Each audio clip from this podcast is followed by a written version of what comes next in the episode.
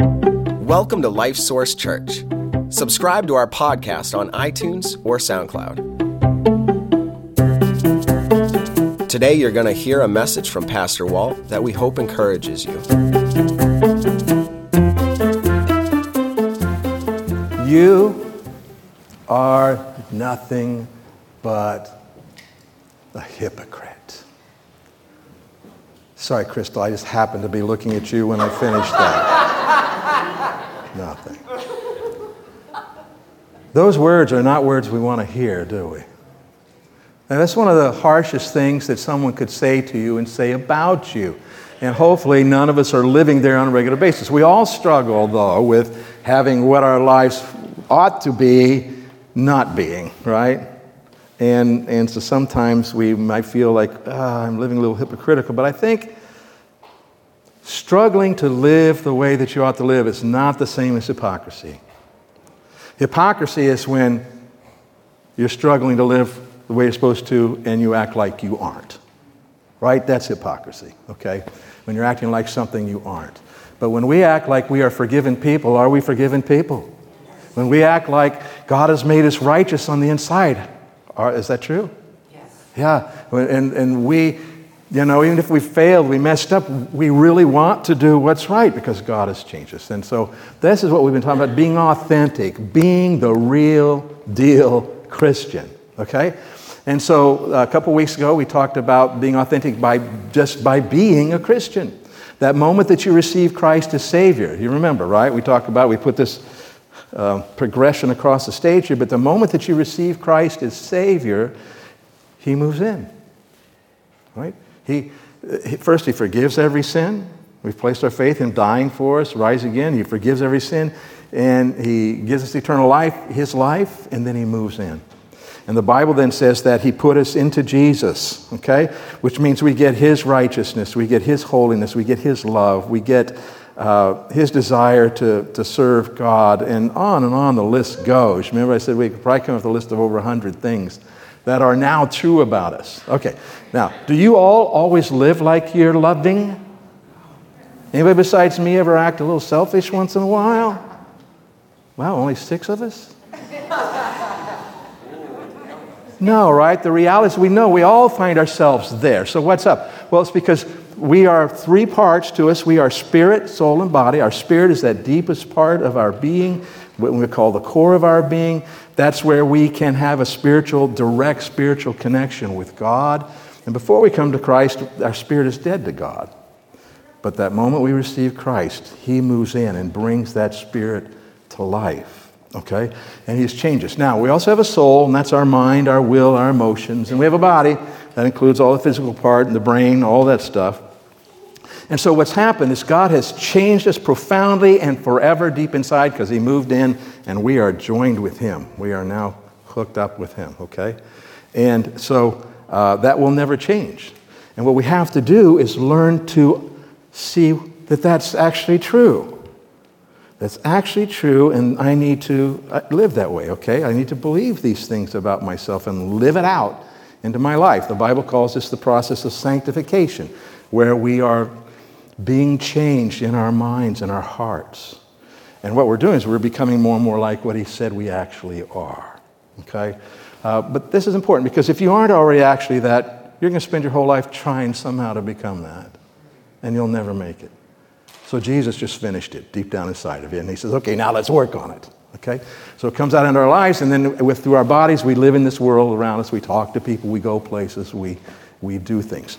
But so the moment we receive Christ, we become an authentic Christian. We are the real deal. Not because we got it together, but because God has done something that's a forever kind of thing when He united us with Jesus.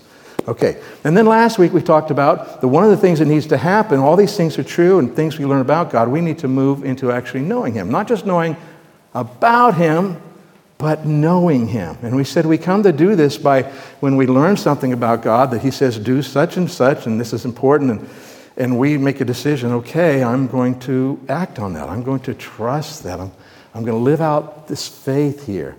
And, and so we begin living that way. Um, and so as we do that, what we discover is that God is faithful. Okay, we discover that. We discover that, wow, I know what the Bible says that God loves me, but I'm beginning to experience His love. You see what I'm saying? It's those kinds of things, and it begins to change us. Now, we, and for me, I received Christ in 1975, and a bunch of years of, you know, trying to make this happen myself. Mm, you know, go, walk, go. Um, go, dog, go. Go, walk, go. Dr. Seuss. Um, and finally coming to understand over a little over 20 years ago the things I'm talking to you about now. And so I've discovered that, wow, I, not only do I know about God, but I know Him uh, by His grace. Not because of my goodness, by His grace. And I know Him. I know sometimes what to expect. Now, He surprises me all the time because that shouldn't surprise me, right? That He surprises me. But He does, but it's, it's always consistent with His Word. And I learn something more about Him when He surprises me. And so as we interact together, and, and sometimes, you know, you can share with me what's going on in your life, and I, I can see, wow, I see that God is doing something here. And maybe you aren't seeing it, but I know God. And sometimes some of you have done the same for me. What an amazing thing. So, not only do we become this authentic Christian, then we begin to experience this relationship with God as we come to know Him. Now, what we want to do today is talk about okay, so what goes on in our lives then? What are we doing? To be this authentic Christian. We're already authentic deep in the inside. We're learning uh, what that all means, and now how do we live out this authentic Christian life? So let's take our Bibles and go to the book of Acts. Acts chapter 10.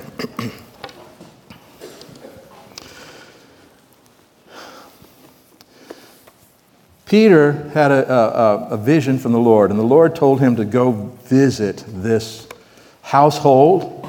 It was the household of a Roman soldier high up in the uh, command structure. And um, Peter isn't quite sure what to make of that, but God has him go there. And this man's name is Cornelius. And he uh, received a vision from the Lord as well to call for Peter. And so God works this all out, and Peter comes to visit. And Cornelius has got a bunch of people in his house to hear what Peter has to say. Okay? So let's pick up here. Um, the, uh, Cornelius tells the story of what's going on. Peter tells his story. And then we get to verse 30. Actually, this is part of Cornelius' story. So Cornelius said, Four days ago I was fasting until this hour. And at the ninth hour I prayed in my house, and behold, a man stood before me in bright clothing and said, Cornelius, your prayer has been heard, and your alms are remembered in the sight of God. Send therefore to Joppa and call Simon here, Simon, oh yeah, whose surname is Peter. He is lodging in the house of Simon a tanner by the sea. When he comes, he will speak to you. So I sent to you immediately, and you have done well to come. Now, therefore, we are all present before God to hear all the things commanded you by God. All right, so understand the context here. And the reason that God had to appear to Peter and say, Go, is because Jewish people who were committed to the Lord, uh, and this, this is a misunderstanding on their part, okay? But nonetheless, the Jewish people had little, as much, uh, uh, as little as they could do with Gentiles, people who weren't Jews. Because the people who weren't Jews didn't follow the law, they didn't follow all the health laws and the uh, ceremonial laws, and so in the Jewish mindset, these people were unclean. All right? And so they didn't like to socialize with them. They didn't do that. And at this point in time, though the disciples ought to have known because of what Jesus says, I, I think the disciples largely were thinking that Jesus came for the Jewish people. He was the Jewish Messiah, right? He was. He was the promised Messiah for them, but he was much more than that. He was the promised Savior of the whole world, okay? Um, but the, these uh, new believers, these early believers, I think, largely felt that it's the Jewish people, which makes sense in some sense because if they go someplace and to, to share about Jesus, where would they want to go first? To the synagogue, to the Jewish people, because they're open to what God has said, and at least they think they are. Okay? and so they would go to the Jewish people. And uh, eventually, actually, we see a couple chapters before this that God allows persecution to come and begin to drive them out into the world to leave Jerusalem, get out there. I told you to go. You need a little help here. Let me help you go. But anyway, so this was a big, big deal for Peter to show up and, and go to the home of a Gentile and even to be thinking that Jesus died for these people too? Let's look. Verse 30.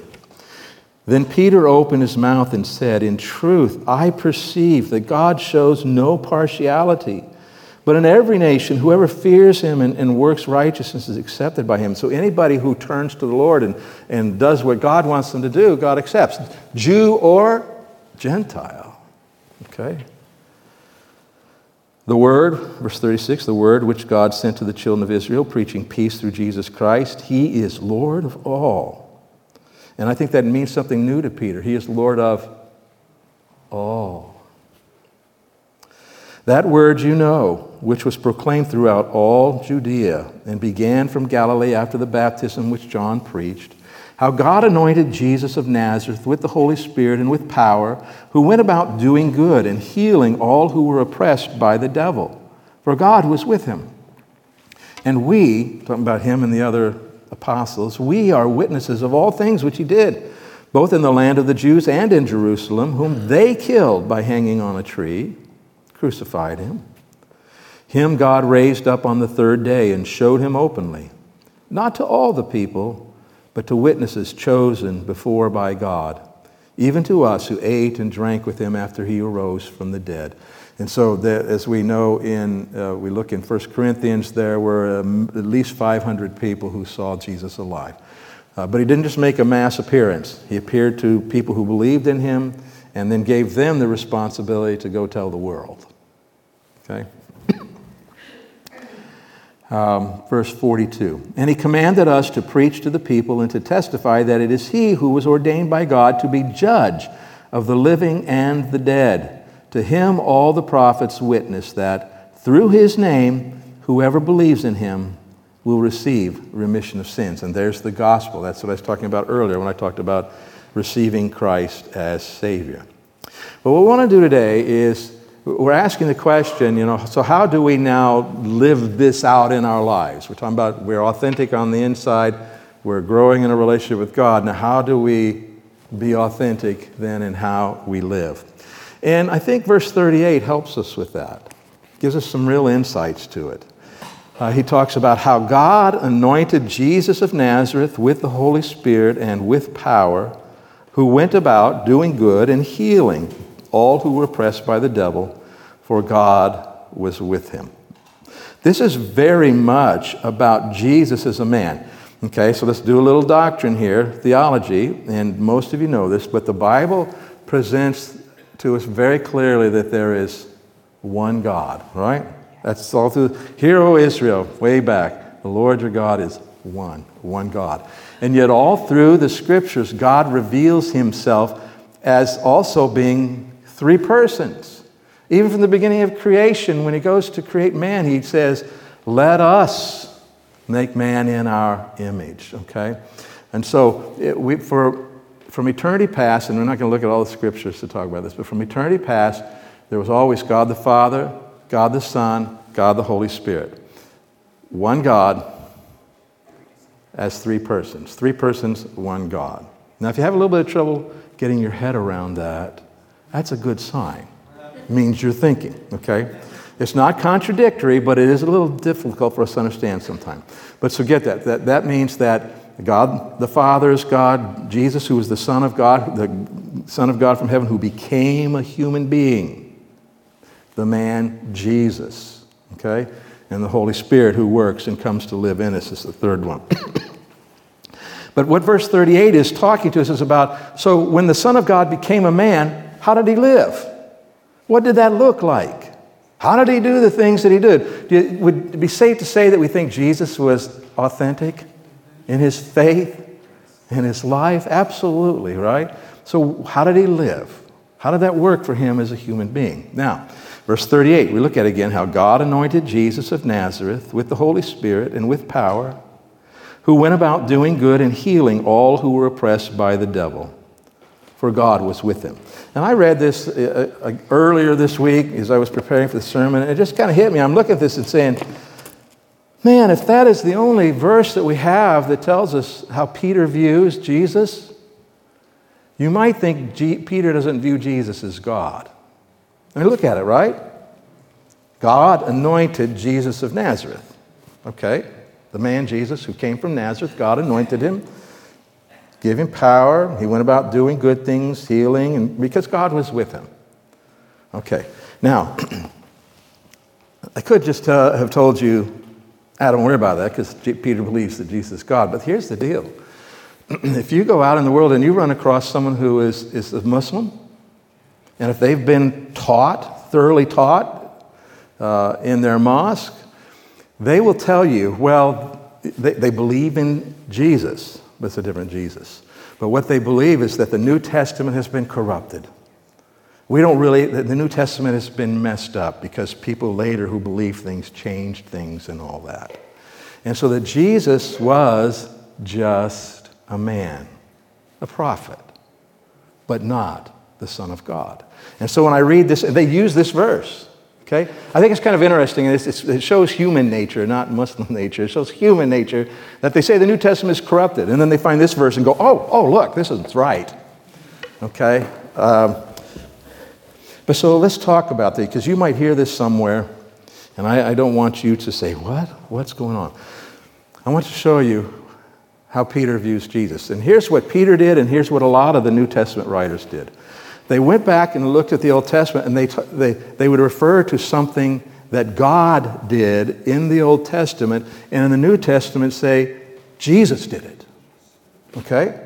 Or this character quality of God. And, well, this is Jesus. Okay, so they made those parallels. Look here at the things that Peter does in his preaching, in the Gospels, and in his writings. So let's take a look at this list. So, Peter's view Jesus, like Yahweh. Yahweh is the Hebrew name for God, the Old English, Jehovah. Okay? Jesus, like Yahweh, is part of the Trinity and therefore God. He's the omniscient Lord whom the apostles worshiped and prayed to. He is the holy and righteous one, God and Savior. He is the author of life. We're talking about, who are we talking about, Jesus or God? Oh, thank you. It was a trick question, okay? Yes, both. He sits on the throne and reigns as a sovereign Lord. He will judge the living and the dead. Go to the next list. He rules as Lord over an eternal kingdom. He is to be feared and regarded as holy. He is the stone of offense and rock of stumbling. And again, all these things are referred to in the Old Testament. And now it's referring it to Jesus, okay? He possesses and pours out the Holy Spirit upon his followers. His Spirit inspired the writing of the prophets. His name is the highest name there is, having the sovereign and divine power to heal, forgive sins, and empower miracles. So Peter believed that Jesus was God. Okay? Now, but that helps us understand then what's he doing here in verse 38? In verse 38, what he's doing is he is telling us that uh, about Jesus as a man. Okay?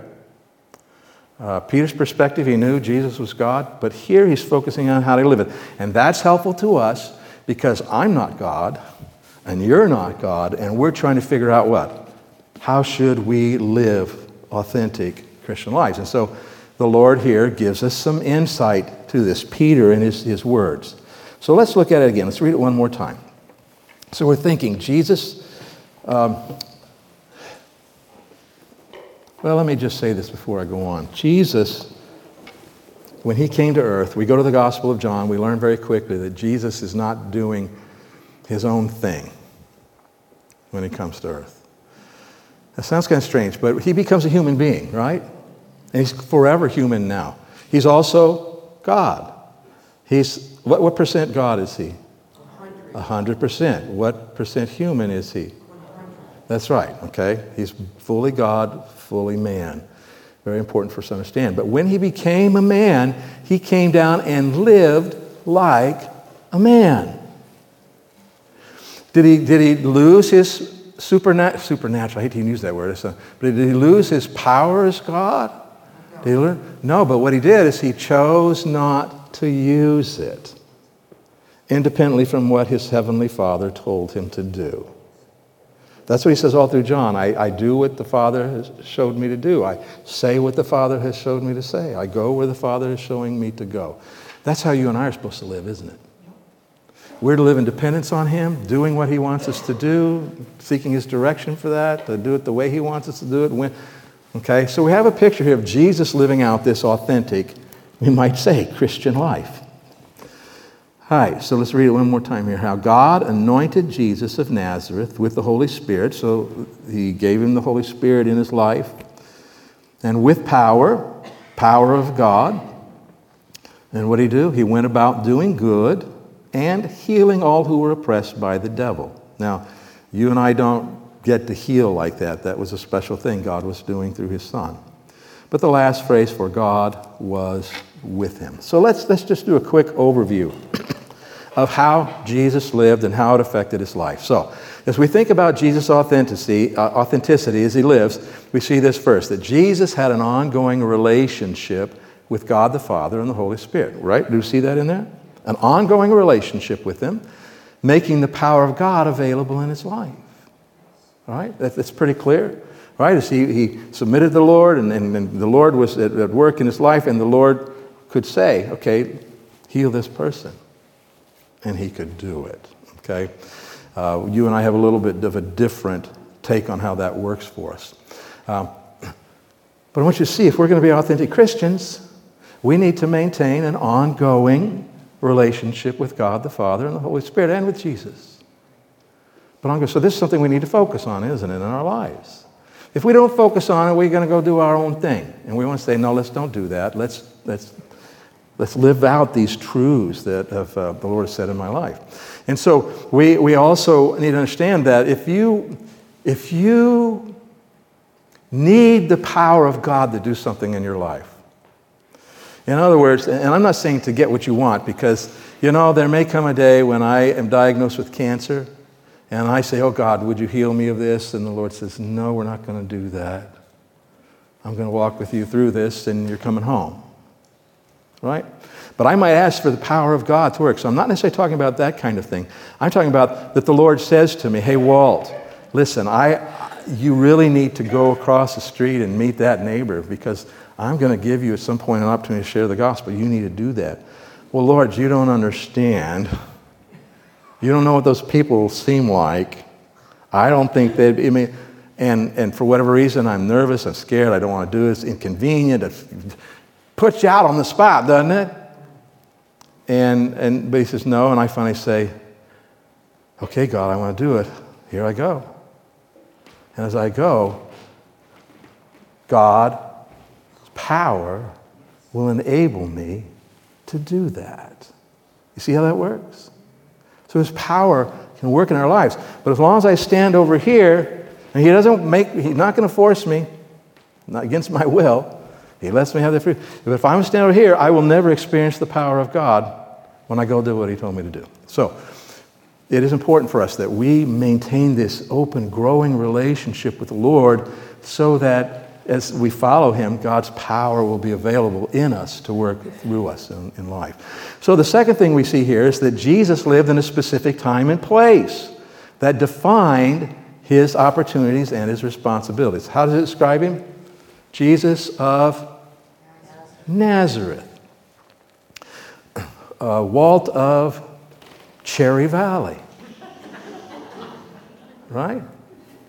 The idea is that and Acts says this. In the book of Acts, the Apostle Paul preaching says that God has put us in the places he wants to be, us to be, at the time in history he wants us there, so that we and others will seek the Lord. Okay, so that's important. Now, so this idea is that God has planted us someplace and, and where we are. I mean, this is what Jesus did. He stayed in Nazareth till the Lord told him to move, and then he walked around Israel and eventually in Jerusalem and all of that. but he was where the Lord wanted him to be. And that, you know where that always starts? With where you are right now. Do you understand that that makes where you are right now significant? Right? And so we want to be authentic Christians. We need to realize that, man, God has me here for some purpose. Here I am. And, and as Christians, we go through life learning to know the Lord, learning to recognize His promptings, His leadings. And sometimes he, say, he might say, okay, time to go from here someplace else and move you. Some people He does that with missionaries clear across the world, okay? And so it isn't like, oh, I'm stuck here forever. No, but you walk with the Lord. The idea is wherever you are, then, that's where God has something for you to do. You don't got to think, oh, if I was someplace else.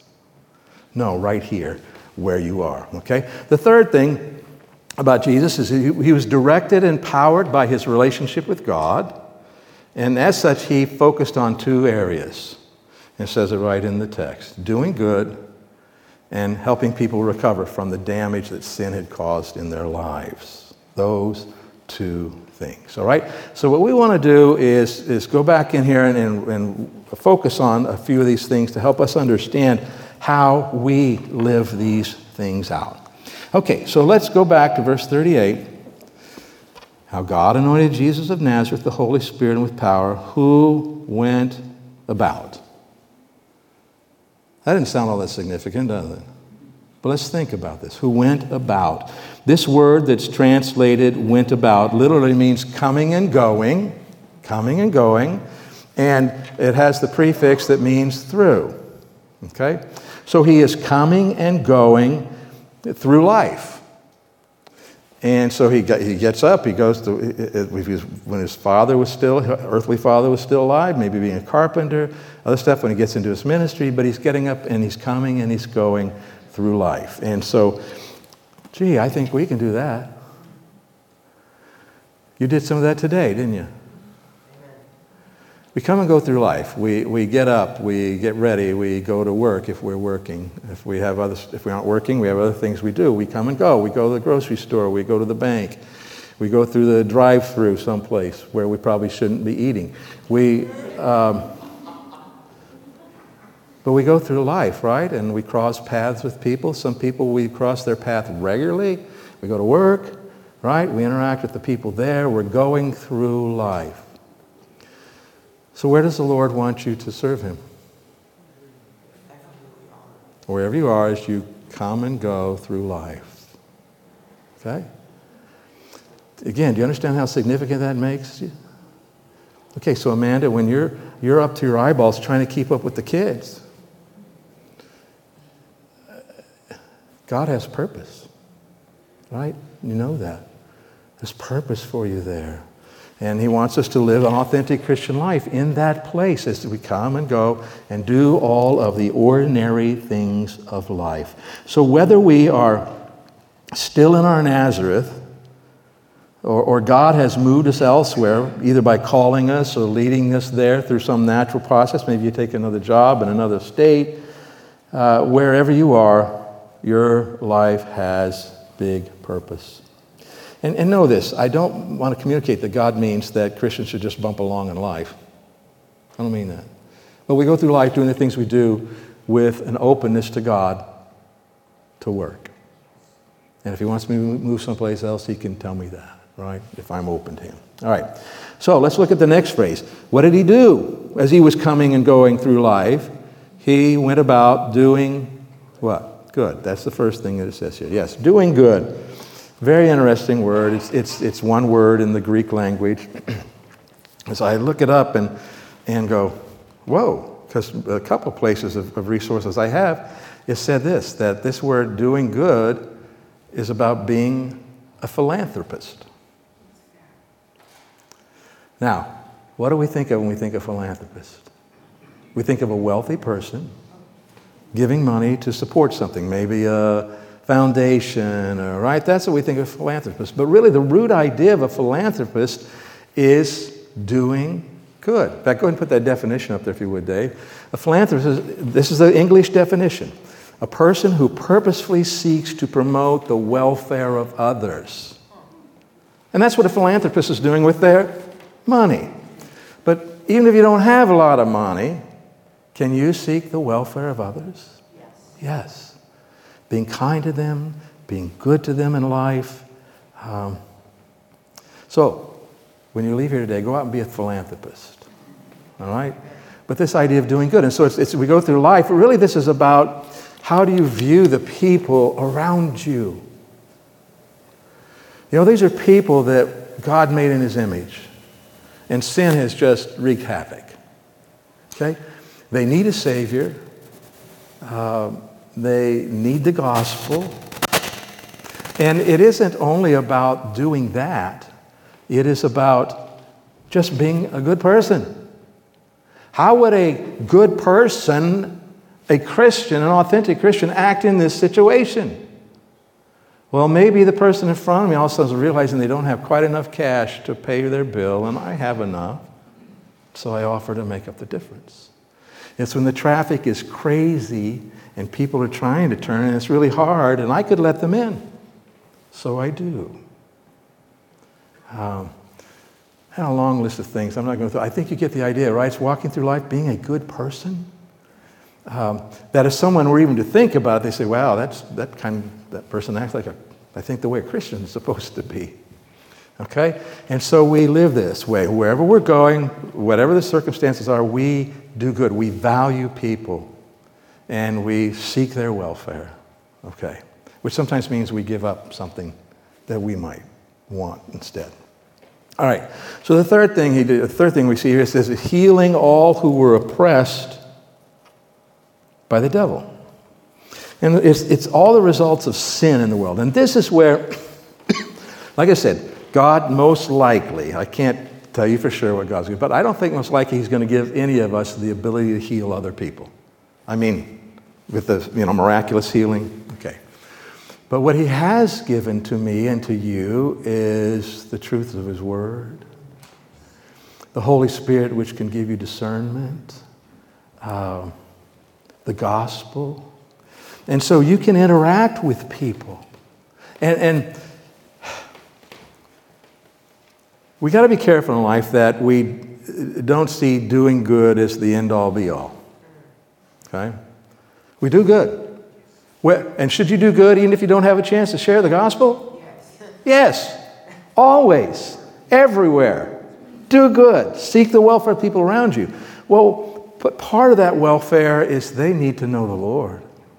Or if they're a Christian, they need to be encouraged in their relationship with the Lord, right? And so here's, here's how this kind of changes. You, so you're being kind and gracious, and you say, oh, some, you're out in public with people, and say, what a beautiful day. What a beautiful day God has given us. Now, that may not seem significant, but do you understand the person who's hearing that? All of a sudden, you just turned their attention to the one who can heal their souls, right? And sometimes that might open up more, uh, an ongoing conversation, other times that might shut it down. That's God's business, right? You know?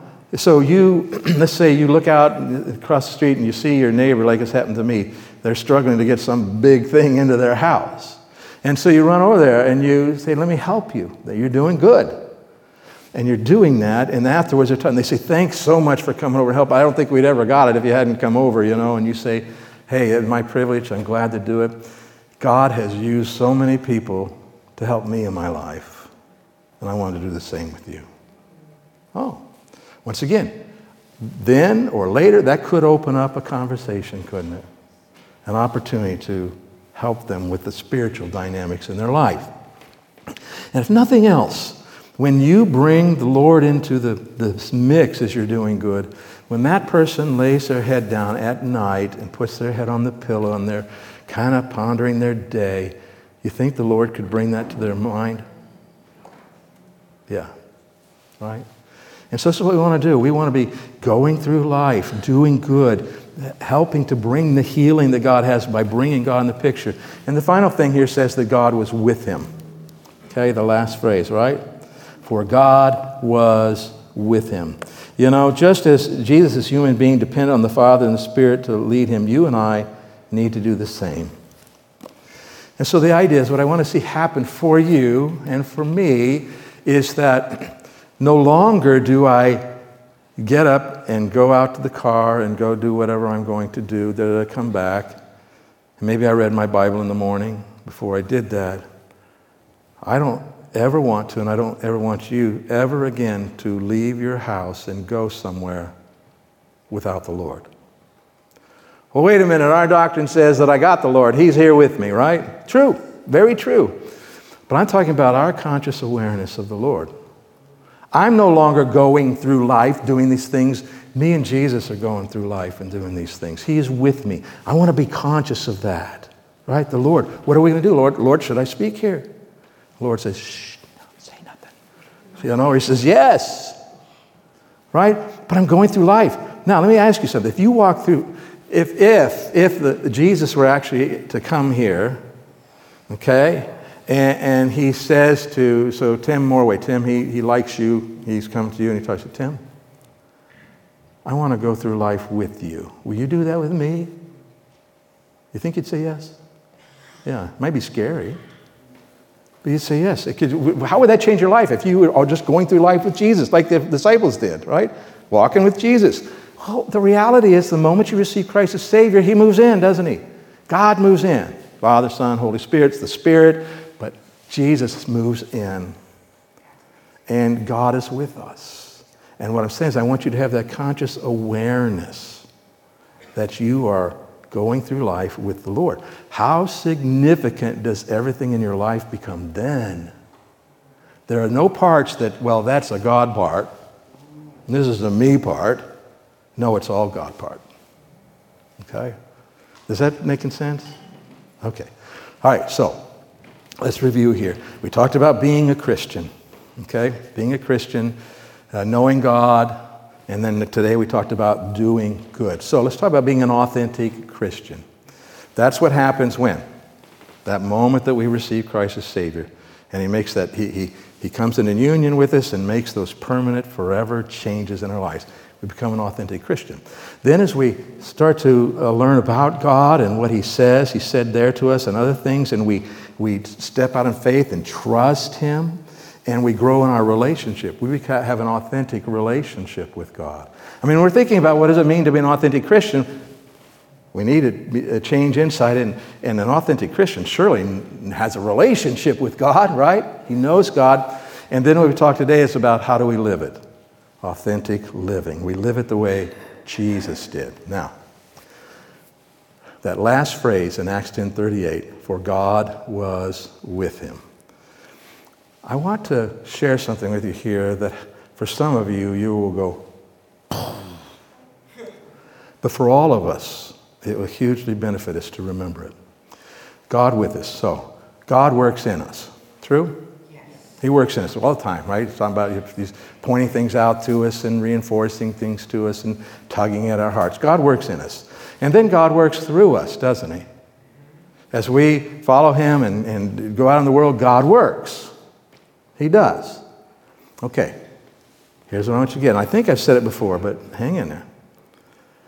God, when, when we're yielded to Him and we're authentic Christians, God not only works in us and through us, God works as us. Hey, I don't know about that, Walt. Sounds a little uh, new ageish to me or something, you know. Let me explain what I mean. I'm not saying we become God, nothing like that. But I, I want you to think Could God speak to people without me? Yes. Could God make something clear to people without me? Yes. All right. But He doesn't, I mean, He does work. You know what I'm saying? But He, he puts in my heart to speak to somebody. And whose voice do they hear when I speak? Ah, trick question. Not really a trick question. Very fun. He hears whose voice? Yeah, this is the easy one, guys. I'm talking. Whose voice do they hear? Seriously. They hear my voice. Why? Because God wants to speak to them with my voice for some reason. I don't know why, but He wants to. When I put my hand on someone's shoulder, God, as me, is putting my hand on someone's shoulder. You see how significant this is and how significant you are? And we're all different. He wants to all of us. He wants to go into the world as, as, all of us in that sense. He wants people to hear from us whose lives have been changed forever by Him. And when I speak, they hear my voice, but it's not just me, it's God speaking to them through my voice. That's big, guys. That's your hands, it's your whatever, everything that you have. All right, so this is, that's the most I think, authentic thing it can be is God in you using you. Because you're not pretending to be anybody else. You're just you. And God is using you. All right? Let's go to the Lord in prayer. Father, thank you for your word. And thank you that you work in our lives in such magnificent ways. Help us to see it. Help us to become more conscious of it so that uh, uh, we aren't bumping along in life and going and not think that we begin to more and more have this awareness that what you've done in us and that we're getting to know you better and then that you actually work in us and use us everywhere we go that you have something for us to do. And I pray it in Jesus' name. Amen.